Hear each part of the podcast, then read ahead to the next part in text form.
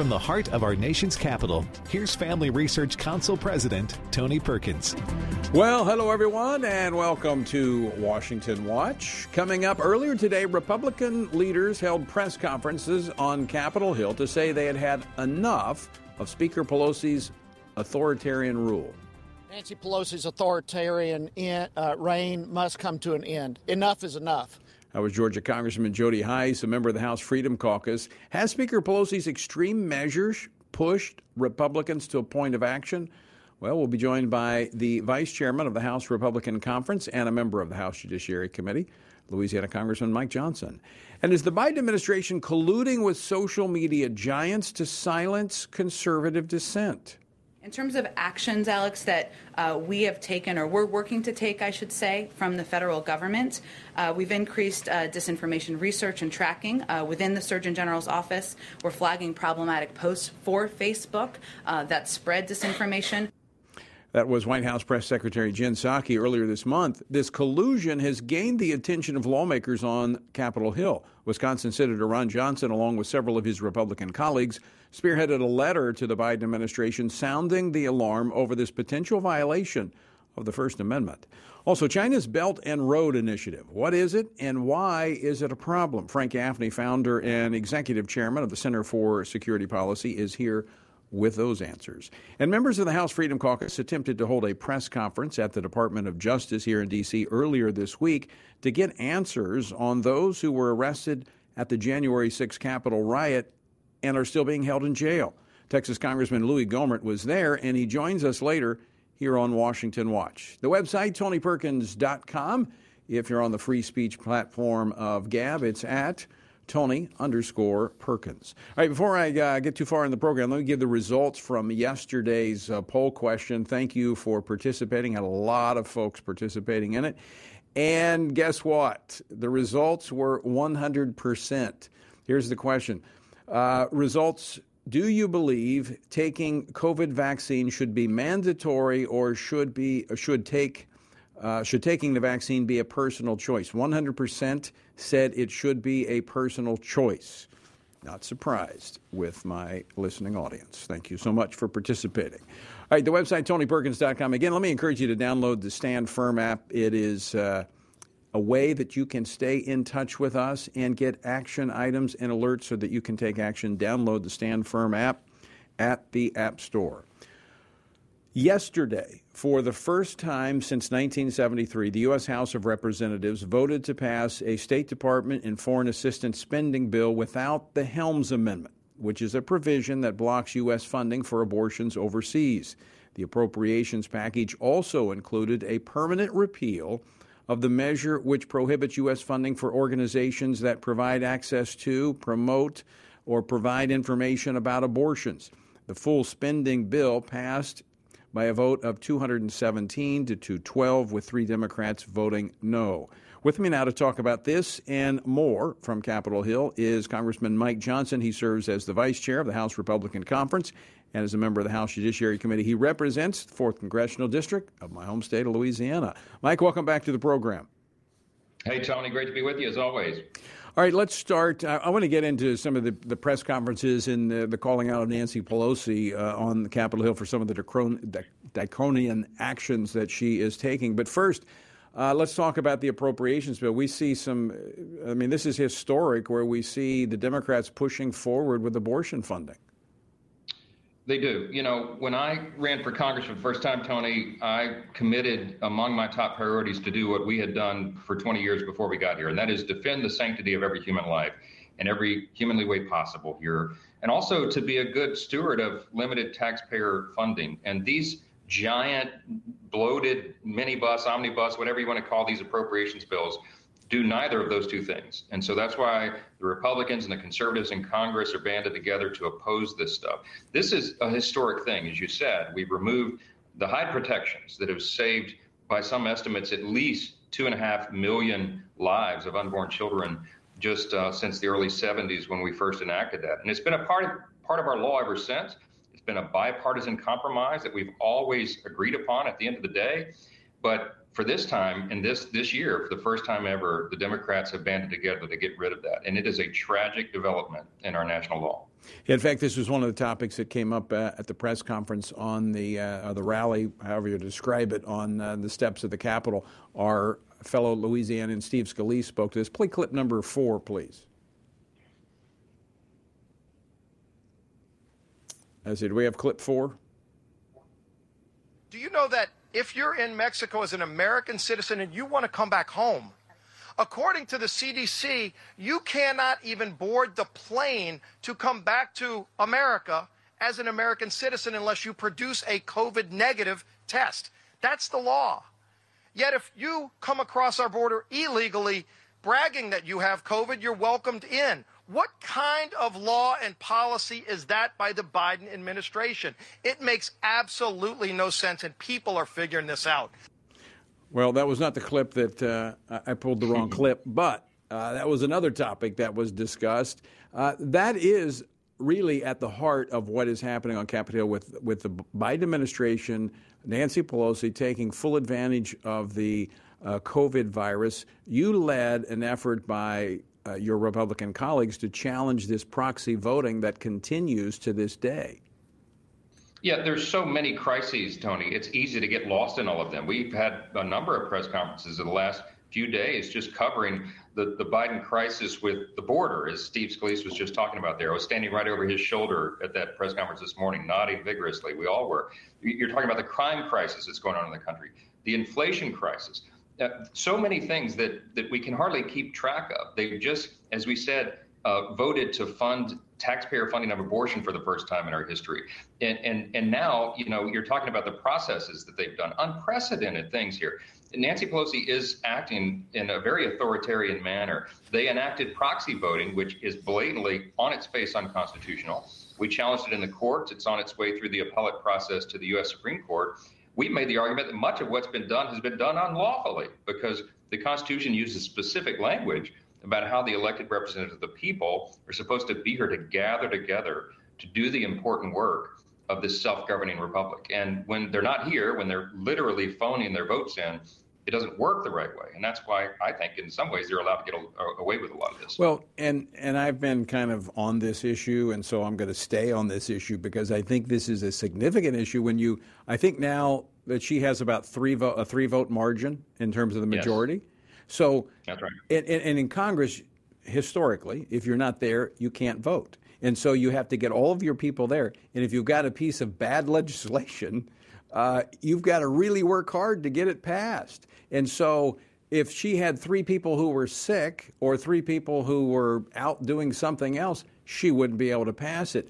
But she continues this proxy voting now for over a year, saying, "Oh, we have to have it because of uh, uh of COVID." While some of these members of Congress, I think, I think there's about uh, it's less than a dozen that haven't been there at all. But you've got some that haven't even shown back up. How can they be doing the work of the people? Others you've got going out doing fundraisers, but they're phoning in their votes.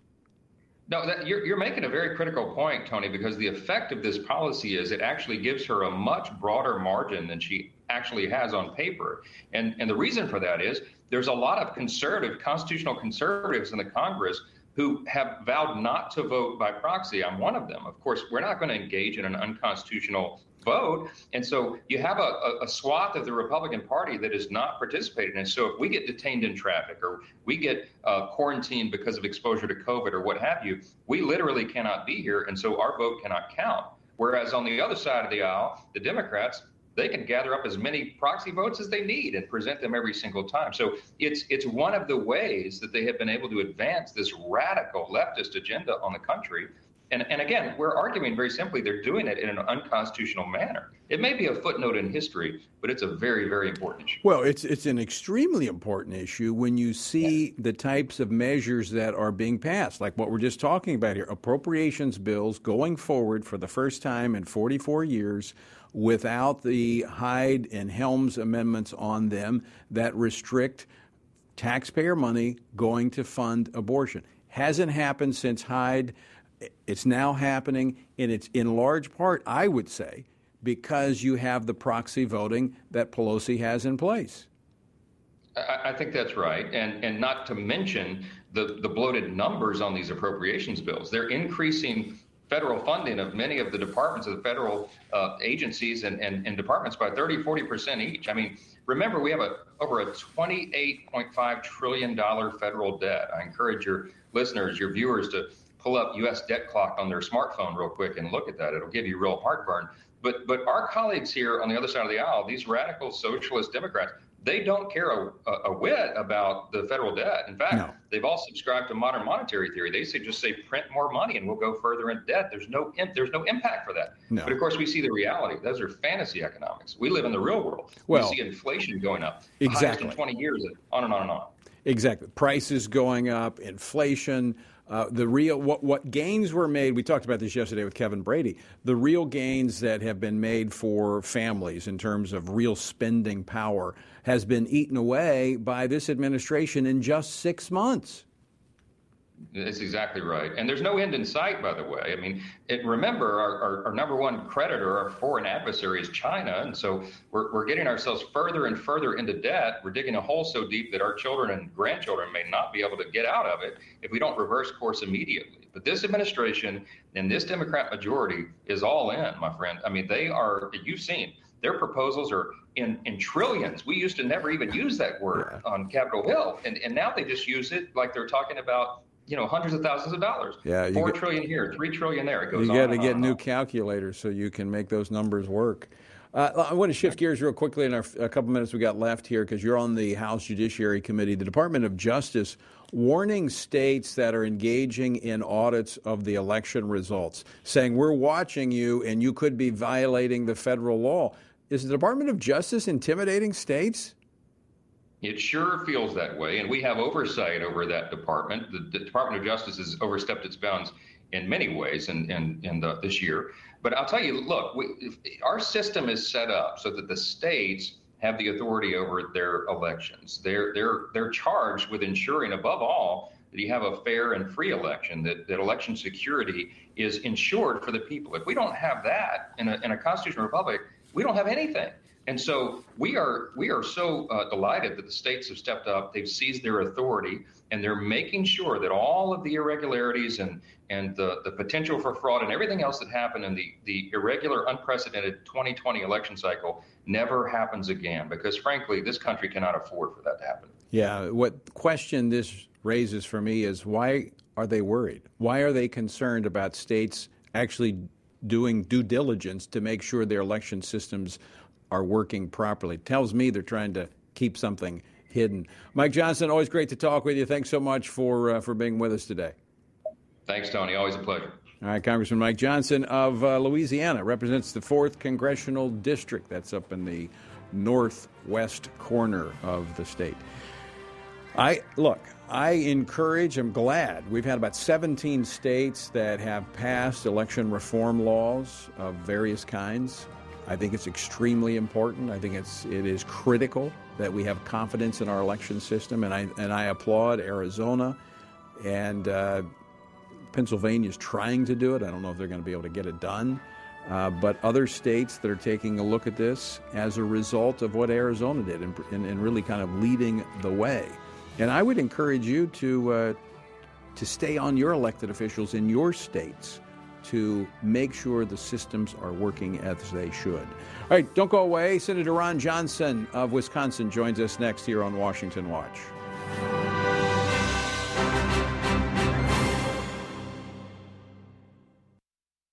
When it comes to reading the Bible, sometimes it can be difficult to know where to start or to understand how to apply Scripture to everyday life. There are also those passages that leave people scratching their heads, wondering what some things even mean and what they're supposed to make of it.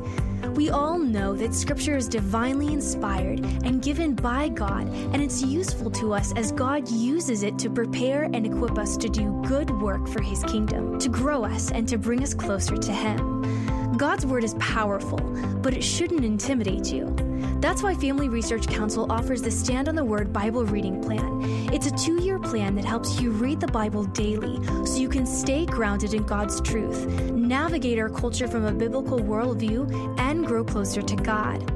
This plan will help you to practice the discipline of reading Scripture every day so you can be transformed by God's Word. Sign up to get the daily passages and questions today by visiting frc.org/bible. God is the author of life and has created man in his image. Therefore, we must respect the inherent dignity of every human life, from conception until natural death.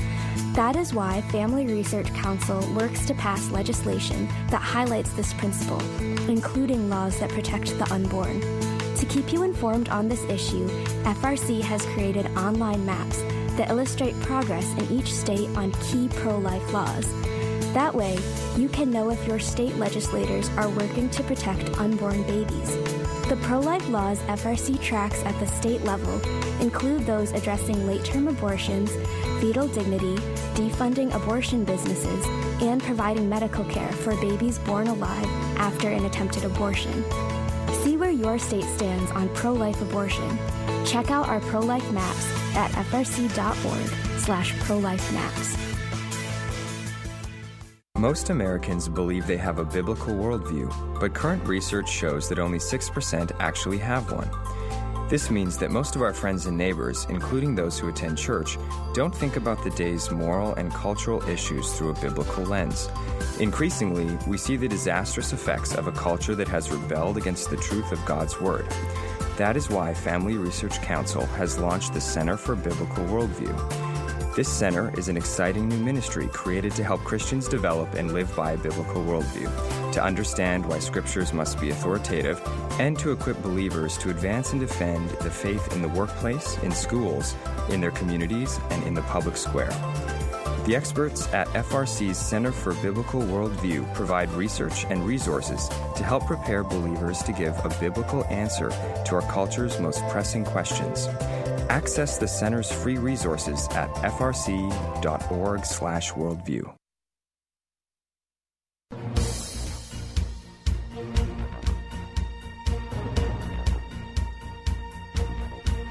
Welcome back to Washington Watch. I'm Tony Perkins, your host. The website, tonyperkins.com. So good to have you with us today. All right, the Biden administration, like a totalitarian government, you know, choose which one you want China, Russia, elsewhere. They, they've been using the COVID to restrict the fundamental freedoms of Americans. I mean, I, look, I, am about, I'm all about people being safe and healthy, and I think you'd be smart. And in fact, you know, if you're sick, stay home. If you uh, go out, you know, you, you want to wear a mask, wear a mask. You need to get a vaccine, get a vaccine. But I mean, they're they are using this to really clamp down on on freedoms, and we know that big tech has yielded to the demands of tyrannical governments overseas. So when we hear remarks from the White House, like the one two weeks ago that I played at the start of the program, when White House Press Secretary Jen Psaki said that the White House would be flagging posts with misinformation about any aspects of COVID, that raises concerns because just days later, YouTube took down a clip from Washington Watch that included a discussion about COVID vaccines. Even though it, it had nothing to do with the medical aspects, it only dealt with the issue of parental consent. No, no conversation of medical information or advice whatsoever. Uh, we appealed, they denied it, but then when we went public with it, start talking about on this program, all of a sudden it was restored. The question is is there collusion? Between the Biden administration and big tech to restrict restrict Americans' First Amendment freedoms. Joining me now to talk about this, Senator Ron Johnson of Wisconsin. Senator, welcome to the program. Well, Tony, how are you doing? I'm doing well. I know you spearheaded a letter to the Biden administration raising concerns over this issue. It should concern every American. We, we really are seeing big government combined with big tech to produce what is now big government or big brother um, the amount of control that they will exert over our lives will simply increase. And you know what Tony is so tragic about this pandemic. Uh, this isn't like the Spanish flu in 1918, where we didn't have technology. We, we had this marvelous technology called the internet, where you have this free flow of exchange of information and ideas. Uh, but doctors that were actually treating patients, that had the compassion and courage to treat patients, they were censored on YouTube. You know, r- rather than allowing doctors to try different uh, theories of the case, you know, try different uh, uh off-label medications, and then broadcast that success, it, everything had to filter through government agencies that apparently are now the the, the voice of God, basically, you right. know, the, the, the font of all wisdom. And that just simply wasn't the case. I don't know how many thousand people needless, needlessly lost their lives because we didn't push and robustly research and explore early treatment. Instead, we suppressed it. We censored things like ivermectin that you know, I held a hearing in December with uh, Pierre Kory. Eight million people uh, watched his his passionate opening statement until it was finally censored. And now, just uh, this week, uh, Wall Street Journal has a couple doctors questioning why did the FDA denigrate a useful early treatment, ivermectin? Uh, go figure. Well, th- there's so many examples of that. Uh, we can we could point to the origins of the virus when uh, there was uh, questions raised about did this come from the lab in the in the Wuhan lab, and that was shut down. That was called conspiracy theory. Couldn't talk about it. Well, now the evidence suggests it probably did come from that lab. And knowing that, knowing that they've gotten it wrong so many times, now the Biden administration is using its authority and its bully pulpit to link up with big tech to silence any dissenting voices. That is extremely frightening. But it's also predictable. I've been saying for quite some time. You know, initially we had the the stockpile logjam, then we had the prescription logjam and early treatment. Now we have the logjam that they will never admit they were wrong. And we are up against big government. We're up against the mainstream media. We're, we're up against big tech and the social media. They're the ones that suppress this. They will never admit they're wrong because if they do, what are the consequences of them admitting they were wrong? Right. They will have to admit that literally tens, if not hundreds of thousands of people lost their lives because they didn't have access to the information. And quite honestly, they, they scared other doctors from even considering early treatment. I mean, I, to this day, the NIH's guidelines in treating COVID are simply do nothing. Go home afraid, alone, isolated.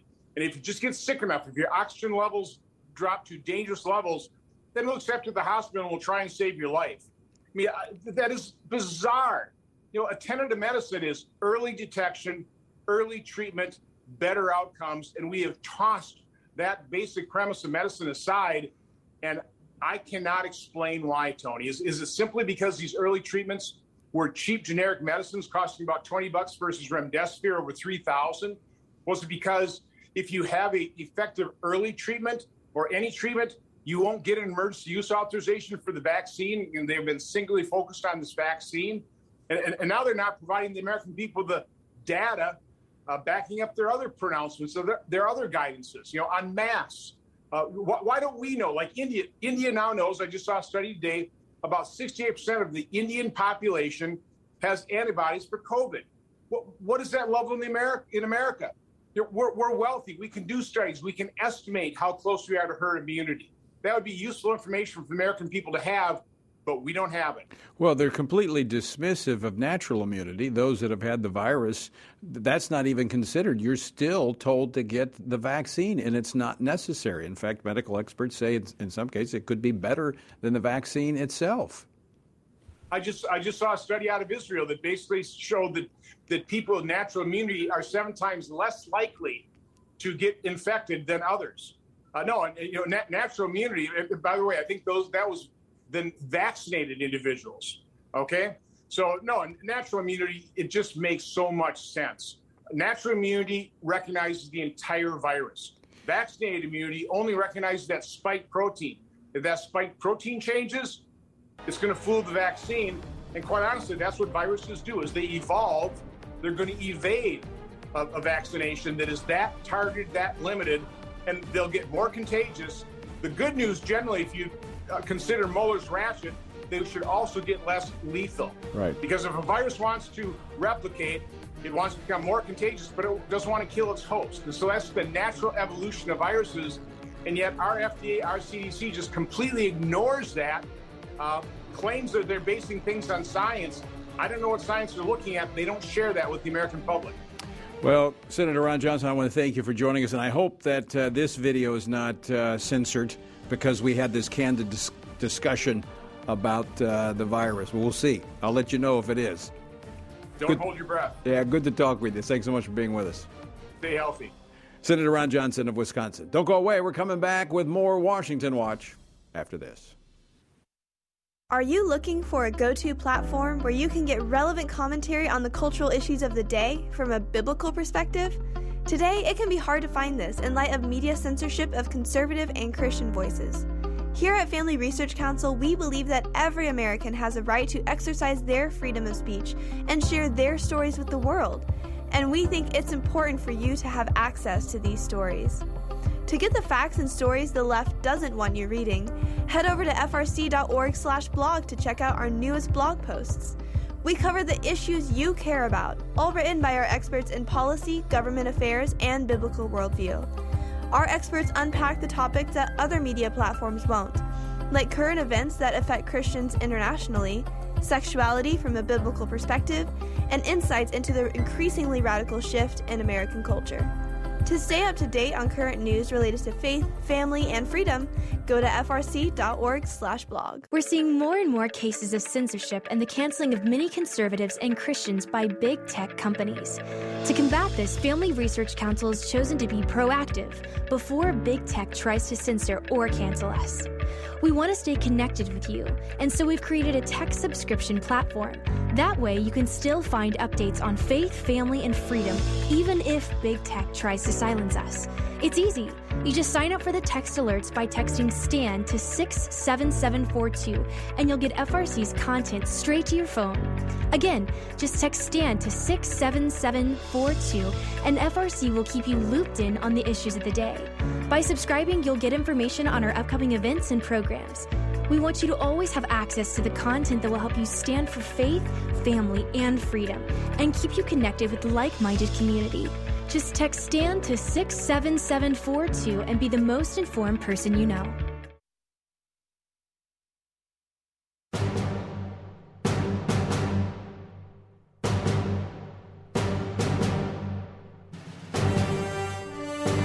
Welcome back to Washington Watch. I'm your host, Tony Perkins. So good to have you with us. The website, tonyperkins.com. Look, I think we ought to be able to have frank, candid discussions. You know, there was a time in this country where you could have differences of opinion and you could discuss, dialogue, you can have debate. And these were the kinds of things that we debated. We debated policies. You know, should you be wearing a you know, a mask if you're vaccinated. You know, you have a right to question that. But now what we see is this is not liberalism. This is the left. I'm fine with liberals. I don't agree with them, but I'm fine with them because they don't want to silence people. The classic modern liberal, liberal you know, you can have a debate. They could try to support their ideas, their policies, but the left, because they're driven by this Marxist socialism, in many cases, what we see today, they can't defend it, not up against what we have. And so they don't want to be exposed. And so what do they do? They silence. That's what they do. They, they, they silence. In fact, I want to play a clip. I didn't get to play this in the, in the last um, segment. I wanted to because it, it, it uh, pertains to Senator Johnson. But this is Gavin Newsom, and uh, this is this is a this is right out of the the Rules for Radicals, Saul Alinsky's book about marginalizing. Uh, let's play that clip of Gavin Newsom. But we are exhausted, respectfully, exhausted by the ideological prism that too many Americans are living under. We're exhausted by the Ron Johnsons and the Tucker Carlsons. We're exhausted by the Marjorie Taylor Greenes. We're exhausted by the right wing echo chamber that has been perpetuating misinformation around the vaccine and its efficacy and safety. We're exhausted by the politicalization of this pandemic, and that includes mask wearing. You know why they're exhausted is because they can't defend their position and they, they, they can't mentally come up with a logical reason to confront those who have a different view. And so what do they do? They have to silence. That's what's happening. That's why when they seek to silence, we have to stand up and speak civilly, respectfully, but vocally and loudly. All right, if, uh, if you're a longtime Washington Watch listener, or even one that's heard a few episode, episodes more recently, you, you've noticed that we're covering a lot of news coming out of China as it, uh, th- the threats coming out of there pose uh, a, a significant threat to the entire world, and particularly in America, uh, in, in what they are doing. Now, I, I want to bring in Frank Gaffney. He is the founder and executive chairman of the Center for Security Policies, joining us by phone. Uh, they have a new report out that covers what is happening in China with their Belt and Road program, which is going out all across America, or I'm sorry, all across the, the world, enticing other governments in. It, it's very subtle but very dangerous. And uh, I've asked Frank to join us to talk about it. Frank, so much, thanks so much for joining us today. Tony, it's a pleasure. Thank you for having me. And uh, just a small uh, correction for the record. Uh, this is a product of another group that I work with called the Committee on the Present Danger China, and uh, it's Captive Nations Coalition, and it's a it's not so subtle what's going on. Unfortunately, if you just look at it or look for it, unfortunately, most of us are so busy with other things that we've d- neglected um, the phenomenon. You know, Tony, it's been often observed that uh, the frog in a pot of water that is cold and incrementally gets ratcheted up uh, boils just like one that doesn't uh, have that experience.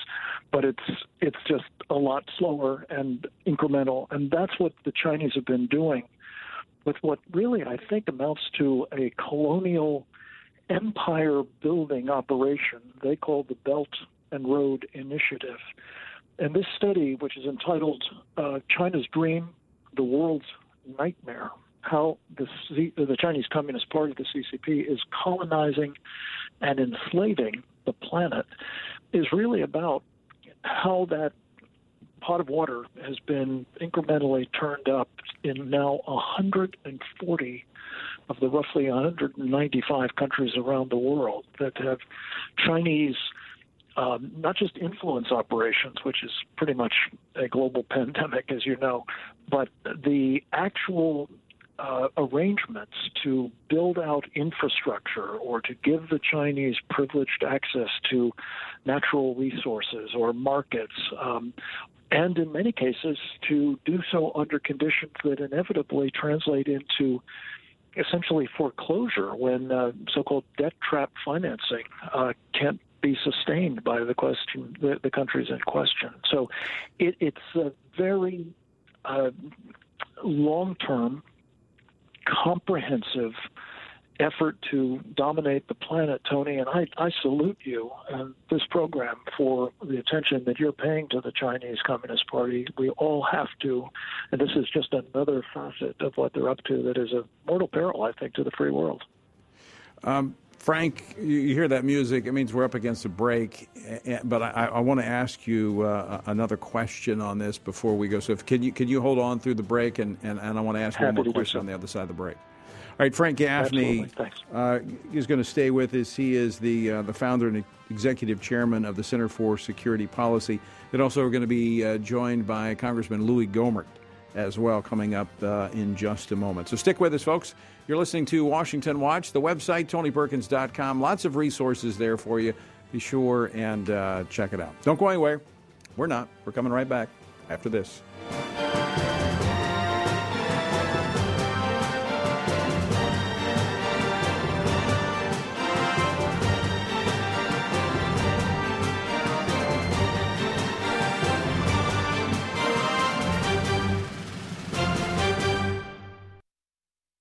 What is religious freedom and why should you care about it, both domestically and internationally?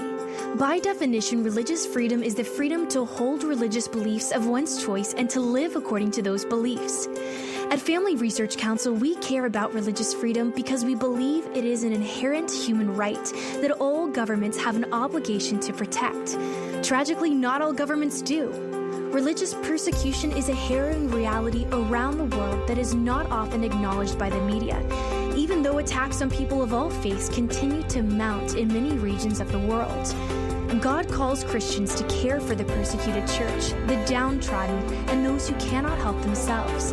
Therefore, we must be advocates for those persecuted for their faith. To learn more about this issue and what you can do to help, go to frc.org slash IRF to check out Family Research Council's latest resources on international religious freedom. Christians are called to seek after the Lord above all things. This means we must pray unceasingly, vote our biblical values, and boldly stand for truth. You can join Family Research Council and FRC Action President Tony Perkins in this mission every Wednesday as he hosts the Pray, Vote, Stand broadcast to encourage brothers and sisters in Christ to focus their attention on the Lord in every aspect of their lives. Pray Vote Stand will help equip you to stand for biblical truth in the midst of a confusing time in our culture. Tony is joined by experts, elected leaders, and Christian leaders for this weekly program to help you see through the fog created by the biased mainstream media. This year, let's commit to pray for our nation, to stand for truth, and to seek the Lord first. To watch the Pray Vote Stand weekly broadcasts, visit prayvotestand.org. That's prayvotestand.org. Want honest and in depth commentary on what's going on in our nation's capital and around the world? Join Family Research Council President Tony Perkins live every weekday by tuning into Washington Watch. You can listen to the show whenever it works for you. Go to tonyperkins.com to stream episodes on demand or listen by radio through American Family and Radio Network, Bott Radio, the KTLW radio network, or independent Christian radio stations across the country. On the show, you'll hear from guests like Mike Pompeo, Senator Marsha Blackburn, Pastor Jack Hibbs, Ben Carson, Senator Josh Hawley, Cissie Graham Lynch, and more. Get a trusted perspective on the news of the day by tuning into Washington Watch with Tony Perkins at tonyperkins.com. Again, that's tonyperkins.com.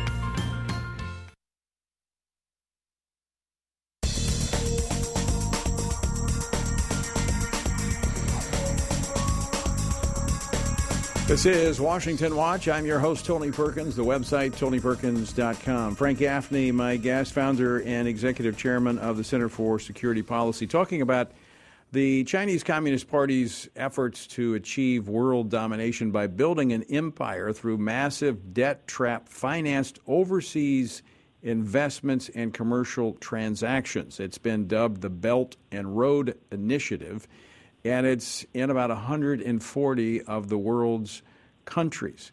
Uh, Frank, thanks so much for sticking around. As you explained, that this debt trap finance basically means if they don't pay for it, the Chinese government gets to take over part of the country's property, the infrastructure. This gives them access to uh, controlling those countries. Is that right? It does, Tony, and that's the problem. Um, it's kind of like payday loans. Um, those are arrangements that uh, you can predict people are simply not going to be able to make payments on. And when that happens, um, in this case, the Chinese Communist Party can foreclose. And the really frightening prospect of much of that is when you look at them taking over uh, ports or taking over airfields or rail networks or roadways uh, or mines for critical materials and minerals, that can become power projection capability for the Chinese People's Liberation Army, which again threatens not just the countries most immediately involved, but their neighbors and perhaps us as well. Uh, one final question for you. What is so troubling to me? I mean, that's troubling on its face, and in, in, in reality, I mean, that's troubling. But in many cases, this is being financed from U.S. and other Western capital markets. Yes, that's so true. And most of us, I suspect, even among your listeners, are unaware that their investment dollars, uh, perhaps their pension funds or funds they might have in index funds or uh, exchange traded funds or mutual funds, because Wall Street has been so determined, not everybody, but a lot of big houses have been determined to do business with China. Why? Because, among other things, they make a huge commission. You may not make so much money, but they make huge commissions doing business with China. And in many cases, Tony, as you know, that translates into not only underwriting Chinese Communist Party controlled companies, but in some cases, the People's Liberation Army's companies. In every case, it is empowering, it is enabling, and it is emboldening our most mortal enemy in our nation's history, the Chinese Communist Party. It's unbelievable, but it's happening. Uh, Frank Gaffney, always great to talk with you. Thanks so much for uh, joining us. Thank you, my friend. Bless. Frank Gaffney with the Center for Security Policy. Uh, you can find out more on this. This is uh, very I just I, I can't understand why the West is doing this. Many of these American corporations funding China, cheap labor. I I get that, but they're they're a part. You know, these are the same people like we talked about yesterday. Coca Cola want to preach, you know, all their their social justice here in the country. Jump on the legislators in Georgia for election integrity laws that they're they're passing, but then they'll be they'll be they're silent when we look at the genocide that China is engaged in. And it's not just there. They're, they're going to create this empire by going out into these other countries, 140 in this uh, initiative. All right, check it out. Go to tonyperkins.com. All right, a group of House Republicans uh, is pressing U.S. Attorney General Merrick Garland for a status report on those who were arrested for their involvement in the January 6th riot at the Capitol. Between 500 and 600 people have so far been arrested and charged with crimes related to the events of January the 6th, but it's unclear how many remain in jail after seven months. Now, a, uh, a, May 28th report in The Guardian claimed that at least 70% of the people charged in the Capitol breach have been released as they wait for trial, but we don't know. Multiple requests, even from members of Congress, for information have reportedly been ignored. And there have been reports claiming that some detainees may be suffering abuse at the hands of other prisoners or even guards. So, why is the Department of Justice withholding information?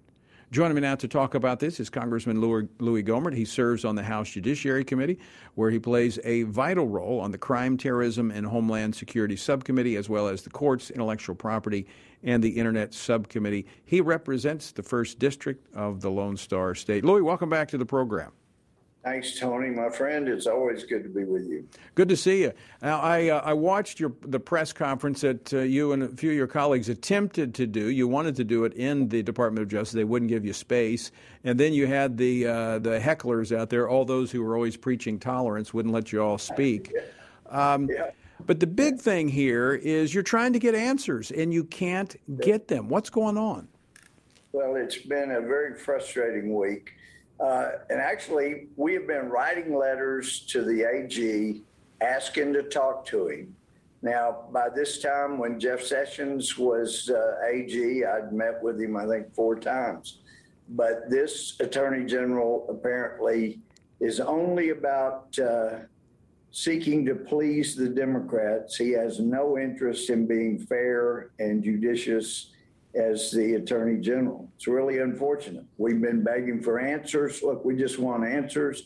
We're not looking into specific cases. We're just wanting to know is it true about the abuse that's been going on?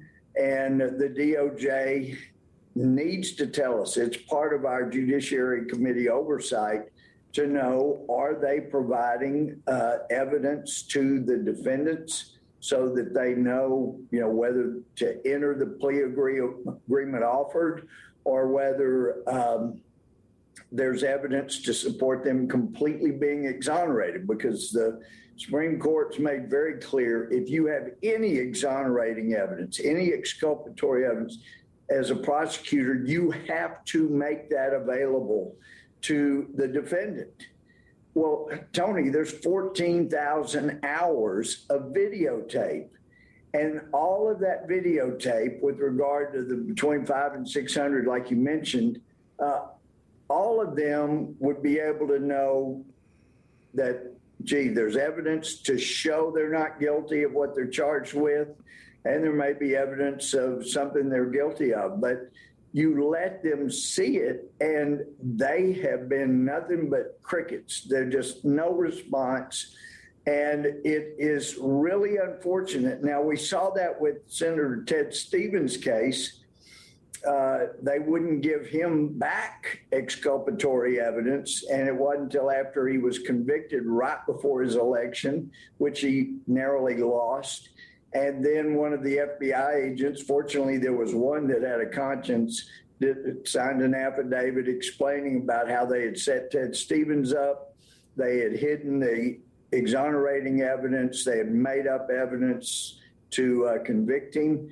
And of course, Mueller was the uh, FBI director at that time.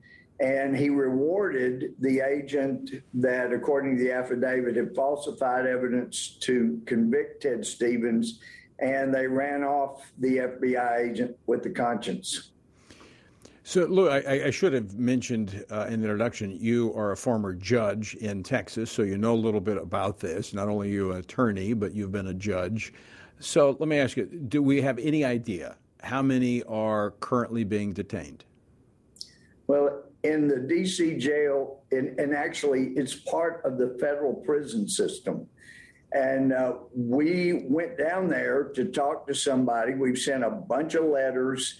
Uh, we have been inquiring how are these people being treated? How many do you have from January 6th? If, because they have some people, as I understand it, that have been completely convicted, finally convicted of crimes, and they've been sentenced to prison and they're in there. And it's very clear, the law is very clear. You cannot punish someone that's in pretrial confinement. And so we want to know. We're hearing stories about how these people are being abused. We want to know. And we couldn't get answers. So four of us went down there today.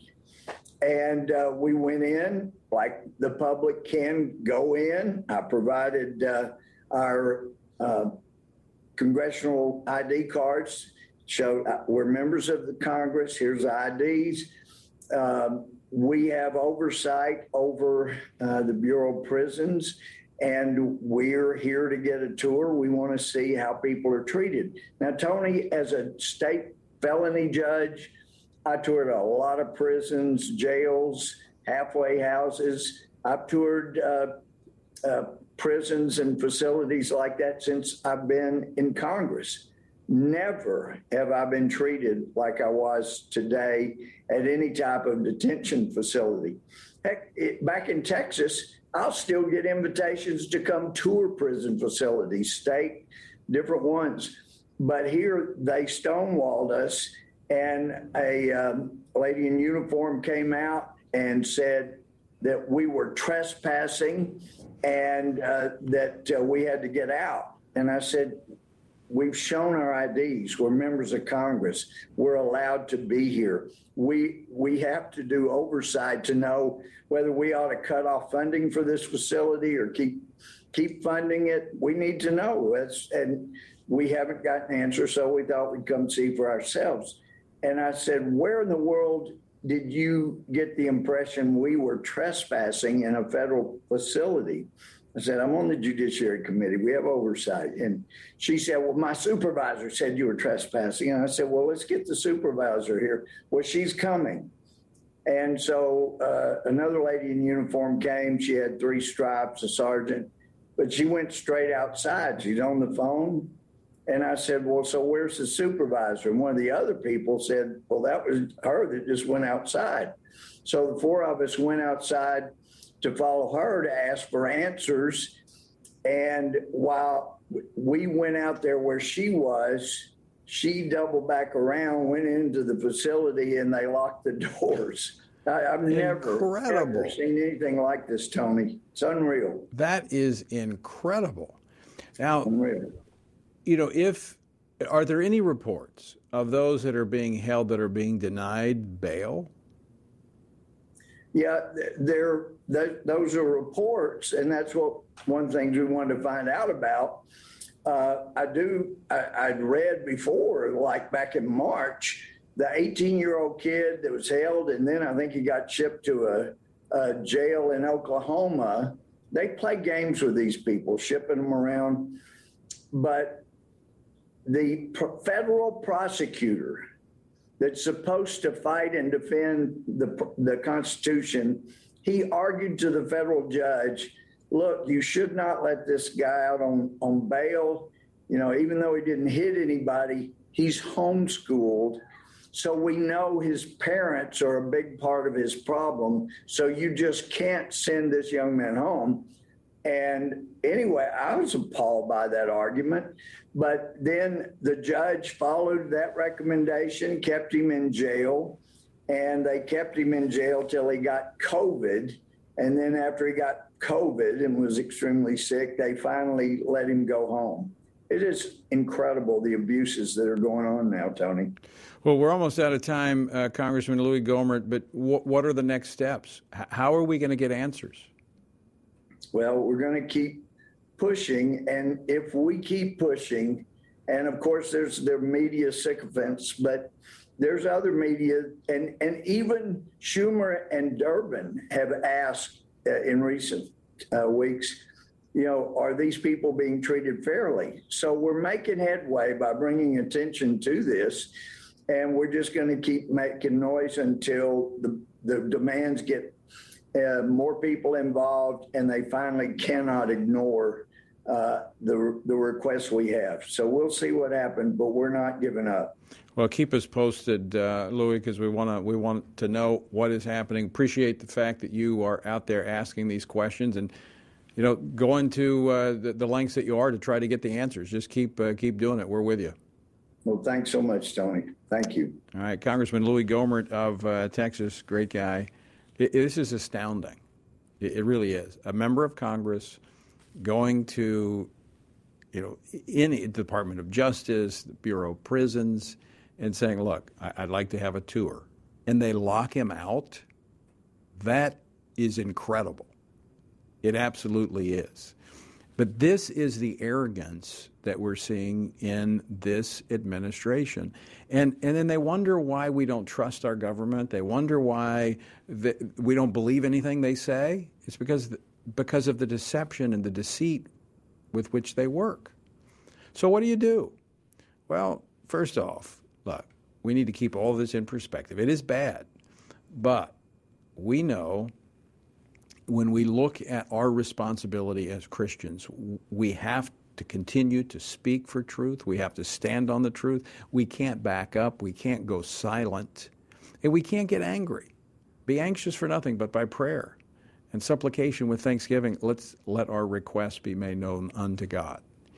And I'll tell you what, this shows how elections have consequences. And I know, I fully agree that the election outcome was not as it should have been, but we have to continue to work. We cannot give up. We cannot give up on this country.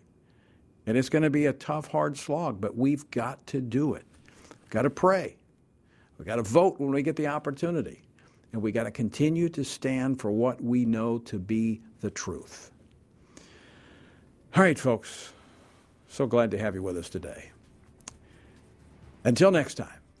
I leave you once again with the encouraging words of the Apostle Paul, found in Ephesians 6, where he says, When you've done everything you can do, when you've prayed, when you've prepared, and when you've taken your stand, by all means, keep standing.